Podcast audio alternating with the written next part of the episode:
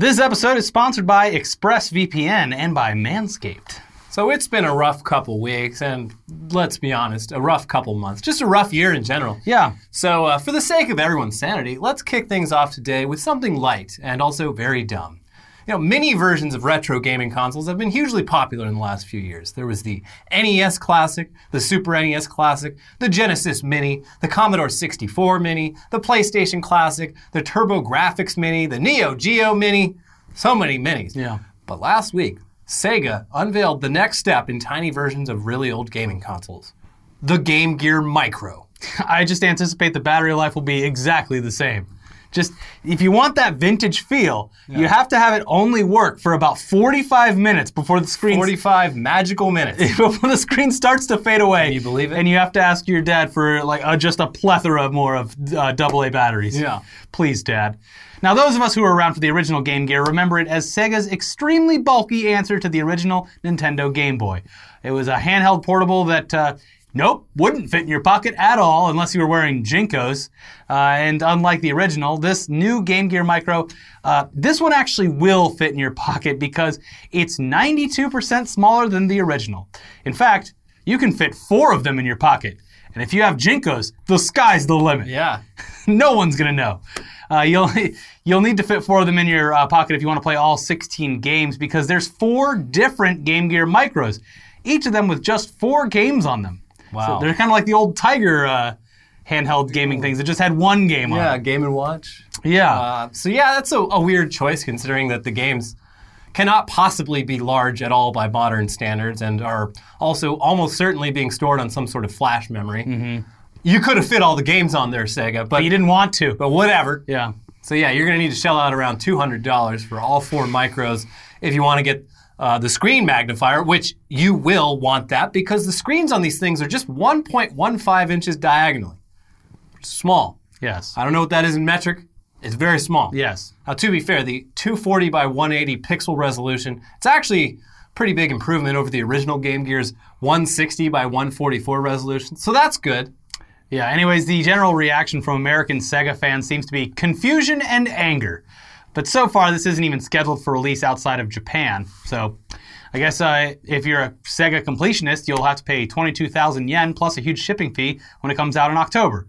Probably cheaper just to fly there and pick one up, to be Yeah. quite honest. But They uh, won't let you in though, because you're American. Oh yeah, that's right. Iceland just did the same thing. Iceland's like, we're back open, uh, Yeah. but no Americans. So, Yeah. thanks. So um, you know, if you want it, you'll do it because Yeah. you're a weeb. I do remember. Uh, well, I only knew one kid who had the Game Gear when I was growing up, Mm-hmm. and uh, his life must have been hell because he brought it to school, and just immediately on the playground in elementary school, kids were just surrounding him. But it was, it when it worked because I never owned one, so I never ran out the battery on it. Uh, but when it worked around when kids gathered around it, it was very impressive because Oh, it was it was amazing. It was uh, like at the time, like that was like the smallest color screen on like anything. so I've the ever original seen. the Game Boy that I owned uh, was black and white screen, or like Yeah. gr- what was it like green and black? Yeah, not something? even backlit. You're, Yeah. you're in the car, you go on. You have to wait for the headlights, Yeah, or the, the, the uh, you know the the lights on the streets to go by if you're on a road trip. the Game Gear was incredible, but it was also like gigantic. Heavy Yeah. batteries just burn straight through it. Uh, yeah, not really the the. It was great for Sega heads. I Now guess. it's small enough to shove it up your ass if you're going to prison. So you could you could do progress. that. Mm-hmm. Anyways, that's enough fun. Let's talk about the president now. So last time we had a normal Tech News Day two weeks ago, uh, we talked about how Twitter added a fact check notice to some of the president's tweets where he was just lying about vote by mail, saying that it would lead to widespread voter fraud, despite the fact that several states have been doing it for a very long time with no issues. Now, Trump responded to that censorship by uh, signing an executive order stripping liability protection from websites that remove or restrict access to content that doesn't fall under obscene, lewd, lascivious, filthy, excessively violent, harassing, or otherwise objectionable, as defined in Section 230 of the Communications Decency Act of 1996. Basically, in essence, if you hide or altered the president's tweets, you're now going to be legally liable for anything on your website, which would in effect put any social media website out of business. Yeah. Done. Now, for some background on Section 230, which is probably the most foundational law of the modern internet, there's two key sections. 230C1 says that online services are not to be treated as publishers of what third parties post, and this protects websites from being sued if a user posts libel or threats. Section 230C2, uh, that on the other hand gives websites broad discretion on removing whatever content they find objectionable. So yeah, this is all part of the like publisher versus platform talking point that a lot of conservatives have been on about for a long time. Uh, whenever a prominent conservative gets su- suspended from Twitter, they they trot out that publisher versus platform thing. From what we can tell, though, it's a fairly meaningless distinction from a legal standpoint. Uh, something that lawyers laugh at Yes. because you don't know what you're talking about. Uh, there's also been a bunch of lawsuits in just the past year that all used the argument that social media sites are a 21st century public square and that therefore banning users violates the First Amendment. And uh, all these lawsuits have failed, including Laura Loomer's lawsuit. I, don't know, I can't believe I missed the the results of that one. Donald Trump needs to handcuff himself to Twitter HQ. Yeah. We love to see it. Anyways, there's a few steps that need to happen before Trump's executive order actually takes effect. And, and it probably won't ever make it that far because pretty much every actual legal interpretation of it from actual lawyers that we've seen says that it's a load of shit. Like one part of the executive order that's there to ensure it's made into law basically allows the FCC to change its own laws without any input from Congress. Uh, you know, the people who make laws. So Yeah. that's a kind of a weird one. Just changing like the entire way the U.S. federal government works out of spite. Yeah. very cool. Uh, there's also uh, already one lawsuit against the executive order filed by the Center for Democracy and Technology, and there will probably be more lawsuits to follow. Yeah, I just don't really see this uh, working out. No. But nice try. So, in the press release for the lawsuit, the uh, CDT, they say the executive order is designed to deter social media services from fighting misinformation, voter suppression, and the stoking of violence on their platforms. Access to accurate information about the voting process and the security of our elections infrastructure is the lifeblood of our democracy. The president has made clear that his goal is to use threats of retaliation and future regulation to intimidate intermediaries into changing how they moderate content, essentially ensuring that the dangers of voter suppression and disinformation will grow unchecked in an election year. CDT filed suit today because the president's actions are a direct attack on the freedom of speech protected by the First Amendment. The government cannot and should not force online intermediaries into moderating speech according to the president's whims. Blocking this order is crucial for protecting freedom of speech and continuing important work to ensure the integrity of the 2020 election. Uh, but uh, still, stuff like this does it have it has a chilling effect. Even though Twitter and other sites have vowed to fight the executive order, Twitter seems to have backed down from flagging Trump's tweets, and Trump seems to be really going out of his way to tweet some truly vile shit, like his tweet on Tuesday accusing Martin Gugino, that frail 75-year-old man in Buffalo whose skull got cracked after being shoved to the ground by police, uh, for being some sort of a Antifa provocateur who was trying to scan and disable police walkie-talkies or something. Yeah, clearly they, they're sending their best. Yeah, uh, it's a completely baseless and absurd conspiracy theory that Trump learned about from the fascist death cult TV network OANN, which is basically Fox News for people who think Fox News is just way too left-leaning. Yeah. And the person that uh, on that uh, channel who was talking about this conspiracy was someone who previously worked at Sputnik News. Yeah, literally like a former Russian propaganda minister. Just yeah, it's great.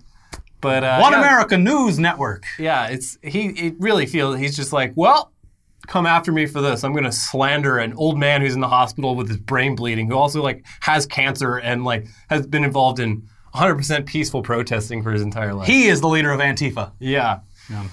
Uh, anyways, in other news, despite the biggest news of the past two weeks being the massive amount of anti racist, anti police brutality protests in basically every city across the country, COVID 19 is still around. Wait, what?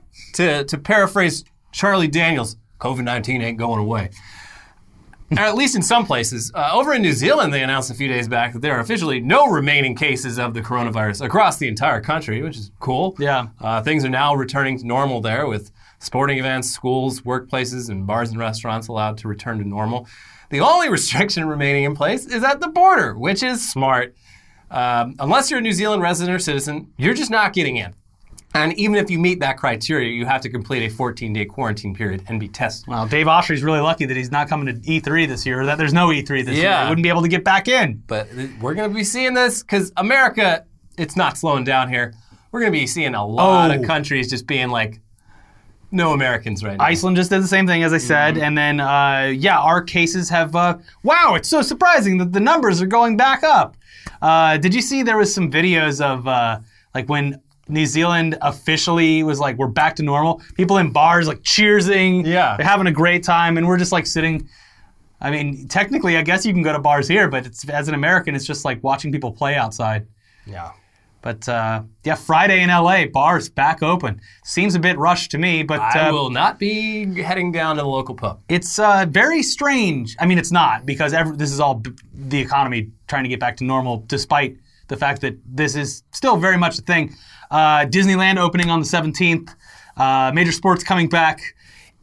Seems crazy, but uh, I don't know what to say. Like everyone's just kind of given up. Yeah. Yeah. Um, oh well. Yeah. Guess I'll die. Guess I'll die. So listen, how did New Zealand do it? Well, basically, they took action early and they did it in a unified way. The complete opposite of how everything happened here. Yeah, we waited too long, and we had 50 states like And everyone gave up refusing to cooperate. two weeks, everyone Yeah, gave up. and yeah, there was just no effort put into it. Yeah, uh, we're still at around 20,000 new cases per day and 1,000 deaths per day. And even though it has sort of been on a downward trend, it's not going away. And in a lot of places, boom, it's spiking, spiking back up. Uh, Arizona looking real bad. Yeah, a lot of- California looking real bad. Yep. There was Yeah. a, a huge spike in Florida, and I saw comments on it being like, well, that's just because they uh, have been filing uh, backlogged stuff. It's like, okay, well, so they weren't filing this weeks ago? And that's why the numbers were reduced? Is that what you're actually admitting to? I mean, Florida did fire like the actual uh, Department of Health person that was in charge of tracking all that. And they're like, Mm-hmm. no, like uh, we got this. We'll we'll t- take care of the numbers and just do it in a way less detailed way than. I think we mentioned this like two weeks ago, but look at Florida's pneumonia death numbers. yeah, Really strange that all of a sudden this year it's up by like 40%. yeah, and just or yeah, look at look at the numbers for pneumonia. Pneumonia way up. If you look at like uh, excess uh, Flu-related death? excess mortality, just like you know the normal number of people who would die in any given month, pretty even year over year, and then this year super high and doesn't line up with the coronavirus numbers, but uh, there's no other accounting for why that would be. Interested to see how things go in Vegas uh, in a couple of weeks. Yeah, they just reopened. Well, because everyone in Vegas, though, they just leave and then they go back and give it to everyone else. So Uh, their numbers might be saw a video of a guy smoking a cigarette at a Oh, slot yeah. machine through the side of his mask. hell yeah, fucking. I mean, that's America, Yeah, that's right. land of the free. That's right, baby. Ain't that America? uh, anyways, yeah, like we said, spikes happening, but uh, everyone just seems to be accepting it. And like even you watching this show now, you're looking at us, you're saying, "You fucking pussies." What are you doing? Everything's Yeah. the water's Soy fine. boys, the water's fine. Listen, Take your mask off. I agree that at some point everything has to get back to normal, but it just seems like we didn't try. Yeah. I mean, it's about what you'd expect from this country. Yeah. It's what we're about. Yeah. This is like, you know, being selfish, not wanting to sacrifice, disliking being told what to do. Mm-hmm. And and having Perfect storm. being dead set on an early death. Yeah. And also just like in general, just doing things while sick that you shouldn't be doing. Well, because there's no safety net. We've already been over Yeah, this. There's that people can't not work in Yeah. this country, and people can't like because your healthcare is tied to your work. You have to fucking feed your family. There is no social safety net here. Yeah, but it is that- impossible. That like that e- even bigger. It's just the people in general they just don't stay home when they're sick. Like, well, yeah, whatever. it's a confusing place to live. But yeah, I mean, I guess uh, I can hear you typing. We should address the fact that we are simultaneously anti-virus, but also pro-protest. They already left the comment, Yeah, they- Elliot. well, they They've did. already left the comment and they are gone from the video. yeah, and you- look, it's not that hard to understand, really. I mean, uh, filling the streets to protest not being able to get a haircut, that was pointlessly dangerous. Filling the streets to protest racist violence that threatens the lives of millions of Americans, I'd say probably a bit more urgent. Pretty essential. And uh, it's not that people suddenly weren't scared of getting sick. It's that racist violence is a lot more deadly. It's a, a bigger threat that uh, isn't going to go away just on its own. Yeah, and there's like Uh, there's a lot of people who are you know justifiably upset enough to risk their health for a cause Yeah. instead of risking their health to go drink at a, at a tiki hut. Yeah. As uh, one protester told The Verge, I think it's a danger, but some things are worth it. I had to choose which virus poses the biggest threat to my family, friends, and me, and that's the police. Not a great review of the police. No, I'd rather get coronavirus than Yeah. deal with the uh, current police situation. this I mean, in both scenarios, you choke to death. Yeah, Jesus. Uh, here in LA and in a lot of other cities, most protesters they wore masks and they at least tried to maintain social distance. Yeah. Uh, it wasn't perfect, but it's worth noting that the risk of disease transmission was amplified mostly by police who kettled protesters into tighter and tighter spaces, indiscriminately fired tear gas into peaceful protest crowds, and uh, make, made people cough, and also indiscriminately arrested protesters and packed them into jails or on buses or in holding areas. Yeah. Uh, yeah. Uh, if there's a disease spike due to the protest, safe to say it's uh, a lot of the police's fault, and also a lot a lot of people now already w- bad faith arguments all over Twitter being like. You see the spikes numbers coming right after these protests? It's not like, how it works. These are from Memorial Day. Yeah. Yes, there is going to be And the spike. places it's spiking are like the Lake Havasu. Yeah. oh man, those big Black Lives Matter protests down at the lake. Yeah. What were you thinking? Uh, No. But yes, no, there will be a, there will be a spike due to the protest. Oh, That- absolutely. that is going to happen. It's not good. No, Um, yeah, it's it's very unfortunate. sure is. But anyways, the politicized nature of COVID-19 in this country where you know, whether a person takes it seriously at all is divided along party lines. Uh, that had some serious fuel poured on that fire recently, thanks to a series of dumb mistakes from the scientific community. Now, first off, you remember a few weeks back when we talked about how the prominent and respected British medical journal The Lancet had published a huge global study on the effects of hydroxychloroquine on COVID 19, and how the conclusion of that study was that it did more harm than good? Well, that study got officially retracted. There's a lot of chaos in the medical yeah. industry now, and uh, it's not good for anyone because Yeah. it stirs chaos in people and uh, reduces their trust, Yes. justifiably so, Yes. Mm-hmm. in the medical community. So, does that mean, though, that hydroxychloroquine is actually good? Must mean that because, uh, you know, they, they, said that their study was. They already left a comment, Elliot. No, it, it not necessarily. It does not mean that it's actually good. What happened here was that some of the study's own authors requested the retraction after beginning to suspect that the raw hospital data that they were working with might not have been as accurate as initially thought, or rather, the data was too accurate.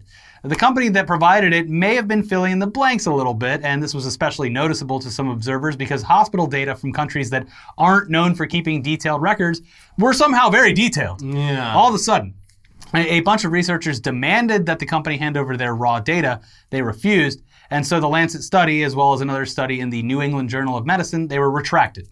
Yeah. And it was the, the researchers themselves were just like, This is not pull that- accurate. You have to that pull it, shit. yeah. Yeah. But no, again, this does not necessarily mean that hydroxychloroquine is effective against coronavirus. It just means we're back to where we were before, uh, where we, uh, you know, there's just not enough data to say one way or the other. Um, meanwhile, though, the World Health Organization, or China Health Organization, they had a big blunder of their own this past week when one of their experts said that asymptomatic transmission, i.e., being contagious without feeling sick, was very rare. Bl- Blunder's putting it lightly. Yeah, Uh, so- for a company that is, uh, or a, a, a organization that is already not very trusted by a great portion of this country, to, to have this come out was uh, Yeah. not great. However, this it th- this story just it, it really underlines the problem with uh, laymen and scientists and how scientists information is conveyed to laymen and how, why that's such a delicate thing. Anyway, this person said asymptomatic transmission very rare, and this unsurprisingly pissed off a lot of people who took it to mean that the danger of the virus was overblown and that it meant we could have all been down at the pub this whole time as long as we felt fine. What the heck? Why am I wearing this dumb mask? Feels like I'm wearing underwear on my face. Uh, well, the next day, the WHO came out again saying that they had misspoke and given the wrong idea. Yes, it can be spread asymptomatically, and some research suggests that up to 40% of transmission during the pandemic has been asymptomatic. So, what happened here? Uh, Okay, so it turns out that the WHO representative who made the very rare comment had moments earlier talked about how a lot of people who spread the disease while asymptomatic by their own estimation actually did have symptoms. They were just very mild. So Yeah. they weren't asymptomatic, they were just they Yeah. weren't suffering from it as severely as someone in a hospital. Yeah, there's like asymptomatic, and then there's fully, fully asymptomatic. Oh. It- yeah. Sorry, I, I, I, I- must have swallowed down the wrong hole. You see, I, my coughing fit was triggered by something. So basically, the WHO's like their actual scientific definition of asymptomatic when they said very rare, uh, and the general public's definition of asymptomatic, not the same. Not the same asymptomatic. So truly 100% asymptomatic people with zero symptoms, not even a mild fever, they're the ones that very rarely transmit the disease. But uh, plenty of people who feel mostly fine and definitely not sick have transmitted the disease. They thought they were asymptomatic, but they really weren't. Uh, and yeah, this is just one of the countless examples throughout time of how difficult it is to convey scientific information to the general public um, and how carefully these people need to talk because it can cause a shitstorm. Um, and yeah, in this case, despite the clarification, the damage is done. Uh, anyone who already suspected that the WHO were exaggerating this whole thing, they heard the first part about asymptomatic transmission being very rare, and they stopped listening. Like, I rest my case. I'll Yeah. see you down at the Chili's. Exactly. Anyways, uh, yeah. In other coronavirus news, that Tesla factory in Fremont that Elon Musk went ahead and reopened against the orders of Alameda County, uh, it already has multiple employees testing positive for the virus since reopening. So, oops. Yeah, who could have who could have seen that this might happen? Yeah. And hey, remember how the Ultimate Fighting Championship, UFC, was talking about holding their fights this summer on an island in order to get around lockdown restrictions? Well, they revealed this week that Fight Island is real, and it's in Abu Dhabi. Oh boy. And uh, if you look at it on a map, yeah, it's it's an island, but really only in the technical sense. Uh, there's a highway that gets you there, and the bridge is maybe 200 feet long. But hey, Fight Island, Yeah, it's uh, in the perfect place for a fight island. it's a it's an island in the sense that uh, it is surrounded by water. Mm-hmm. But if you were picturing like you know an island out in the middle of the sea, Yeah. this is very much not that.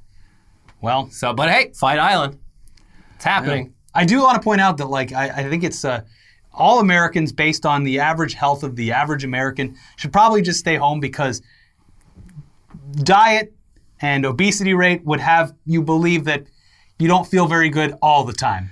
Yeah, it's just you know like our air quality sucks. Yep. Our water sucks. Yeah. Uh, we're all fat.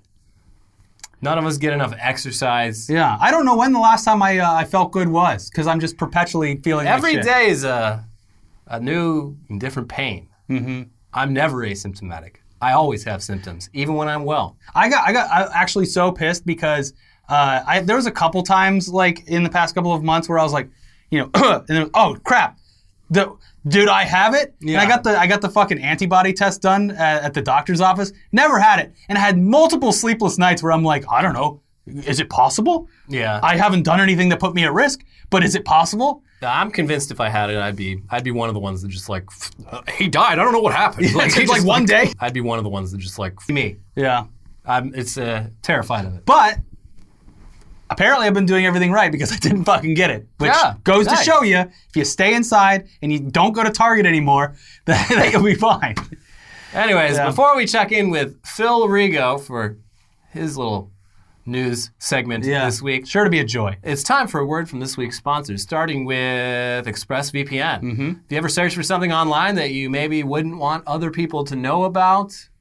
Yeah, you have. What's hentai? Maybe you thought you were being clever by firing up an incognito window so none of it saves your history. Well, I hate to break this to you, kid, but incognito mode doesn't actually hide your online activity. Doesn't matter what mode you use or how many times you clear your browsing history, your ISP can still see every single website that you have ever visited. That's why, even when we're at home, we never go online without using ExpressVPN. Now, it doesn't matter if you get your internet from Verizon or Comcast or one of the other two ISPs in the entire country. Uh, they can all legally sell your information to ad companies. But ExpressVPN is an app that reroutes your internet connection through their secure servers so ISPs can't see the sites you visit. ExpressVPN also keeps all of your information secure by encrypting 100% of your data with the most powerful encryption available. Most of the time, you won't even realize that you have ExpressVPN on. It runs seamlessly in the background and it is so easy to use. All you have to do is tap one button and you're protected. ExpressVPN is available on all your devices phones, computers, even your smart TV, so there's no excuse for you to not be using it. Protect your online activity today with the VPN rated number one by CNET and Wired. Visit our exclusive link, expressvpn.com slash newsday, and you can get an extra three months free on a one-year package. That is expressvpn.com slash newsday. expressvpn.com slash newsday to learn more. This episode is also sponsored by Manscaped. Now listen up, fellas, because Manscaped has a new product, the Weed Whacker. It's a nose and ear trimmer. Yup, the Weed Whacker is real. Take a look in the mirror, and I guarantee you're going to see some hairs sticking out of those holes. It is time to keep your ears and your nose looking great, just like your clean shaven pubes. Manscaped is forever changing the game with their Weed Whacker. This nose and ear, ear hair trimmer, it provides proprietary skin, skin safe technology which helps prevent nicks, snags, and tugs in those delicate holes. The premium Manscaped Weed Whacker uses a 9,000 RPM motor powered 360 degree rotary dual blade system. Its intelligently contoured design enhances the trimming experience and it is waterproof, which makes for easy operation and cleaning. It's the only nose hair trimmer on the market with a powerful and rechargeable lithium ion battery that lasts for up to 90 minutes of use. You ever pull nose hair out with your fingers? It's worse than nicking your balls, but mm-hmm. Manscaped is making whacking your weeds a time to look forward to, delivering maximum confidence while providing hygiene. You'll even get a replaceable blade every three months to keep your weed whacking time clean and enjoyable. Fellas, 79% of partners polled, they admitted that long nose hair is a major turnoff. So it's time to upgrade your Manscaped routine with the Weed Whacker. Get 20% off plus free shipping with our code TechNewsDay20 at manscaped.com. Uh, thank you, Manscaped, for keeping our pubes trimmed and our hairs in our holes looking nice. That is code TechNewsDay20 at manscaped.com. All right, Phil, what do you got for us this week? Remember COVID 19, the Chekhov's gun we saw in early 2020? Well, with some of the protests and police violence falling onto the 24 hour news cycle, it's back. And while all this has been going on, a lot of people uh, who still have jobs, they're still working from home. Remember how cool it was at first? All your meetings and calls got replaced by Zoom video conferences. The first few days were neat. It's like, look at my virtual background. A couple weeks later, a lot of people started burning out after having, you know, a grid of faces judgingly stare at you for eight hours a day. But if it makes you feel better, Zoom fatigue is a very real thing. So no, it's not fun. So companies, they want to get everyone back to the office ASAP, right? Like that's a real thing, right? Well, Twitter is leading the charge in the other direction, saying some employees can permanently work from home. Other companies are doing the same, and whether or not you agree with the movement, a lot of people get the creeping feeling that working from home is the new normal. And while that may afford some people the luxury of not dealing with traffic, smelly coworkers, or a disgusting workplace microwave, it ushers in a whole new set of problems, such as your boss tracking everything you do at home. I already talked about Zoom tracking issues like two months ago. And guess what?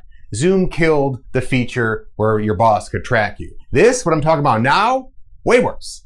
Employers are making employees install tracking software so they can see what their little employee drones are doing because, you know, presumably the adults that they hired to do a job, which employees, you know, they had performed up to a satisfactory level in person prior to the pandemic, can no longer be trusted to manage their time and do their job because there's a virus out there. Tattleware, as some people call it, can check employees' locations via GPS, track what sites they visit, and have a record of who attended each meeting. The icons you just saw are from the website of Hubstaff, who offer these services and so much more. But they're not the only game in town. ActivTrak offers similar services, or you could go with Prodoscore, which I legitimately read as Pedo Score the first time I saw it, or the very timely Staff Cop. Staff Cop. Staff Cop. I'm just going to say it one last time. Imagine your boss addressing the whole department you work for on Zoom.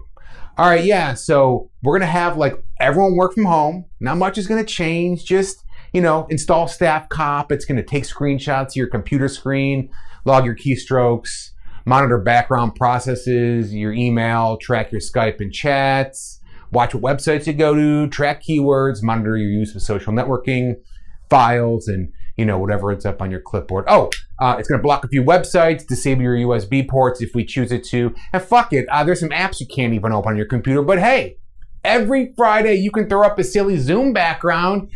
but it's not really going to be a surprise because we we know what sites you've been to and we can see the files on your computer. ASCAB, all staff cops are bastards. In fairness, not every company's tracking software is this invasive, and this kind of software isn't anything new. It's been used in offices for years, and you know it's actually a topic you can debate. Should your employer have digital access to what you're doing as if they're standing over your shoulder, watching what you're doing from two inches away all day? Clearly, you know how I stand. I, I, I think this type of software is gross and wrong and scummy. And Hubstaff either has a guilty conscience or is sensing one among its potential customers, evidenced by this recent blog post. Is it legal to track employee location via GPS in 2020? Fucking A plus sign your software is like super cool when you have to blog about its legality on your own site. Let me read a little bit here and see if I can keep a straight face. Tracking the work locations of employees is easier and more affordable than ever. Insights gleaned from monitoring the location of team members can help improve safety, operations, record keeping, and customer service. However, it is important to keep in mind the morale of employees. Implementing new technologies at the workplace does not come without risk, and there's often no clear precedent, legal or otherwise, regarding their use. Ah, yes, that pesky thing, employee morale. Hubstaff knows that monitoring every literal movement of your employees might be a bad idea. You don't trust your employees, so you make them install this shit, and then they don't trust you. It's the circle of life.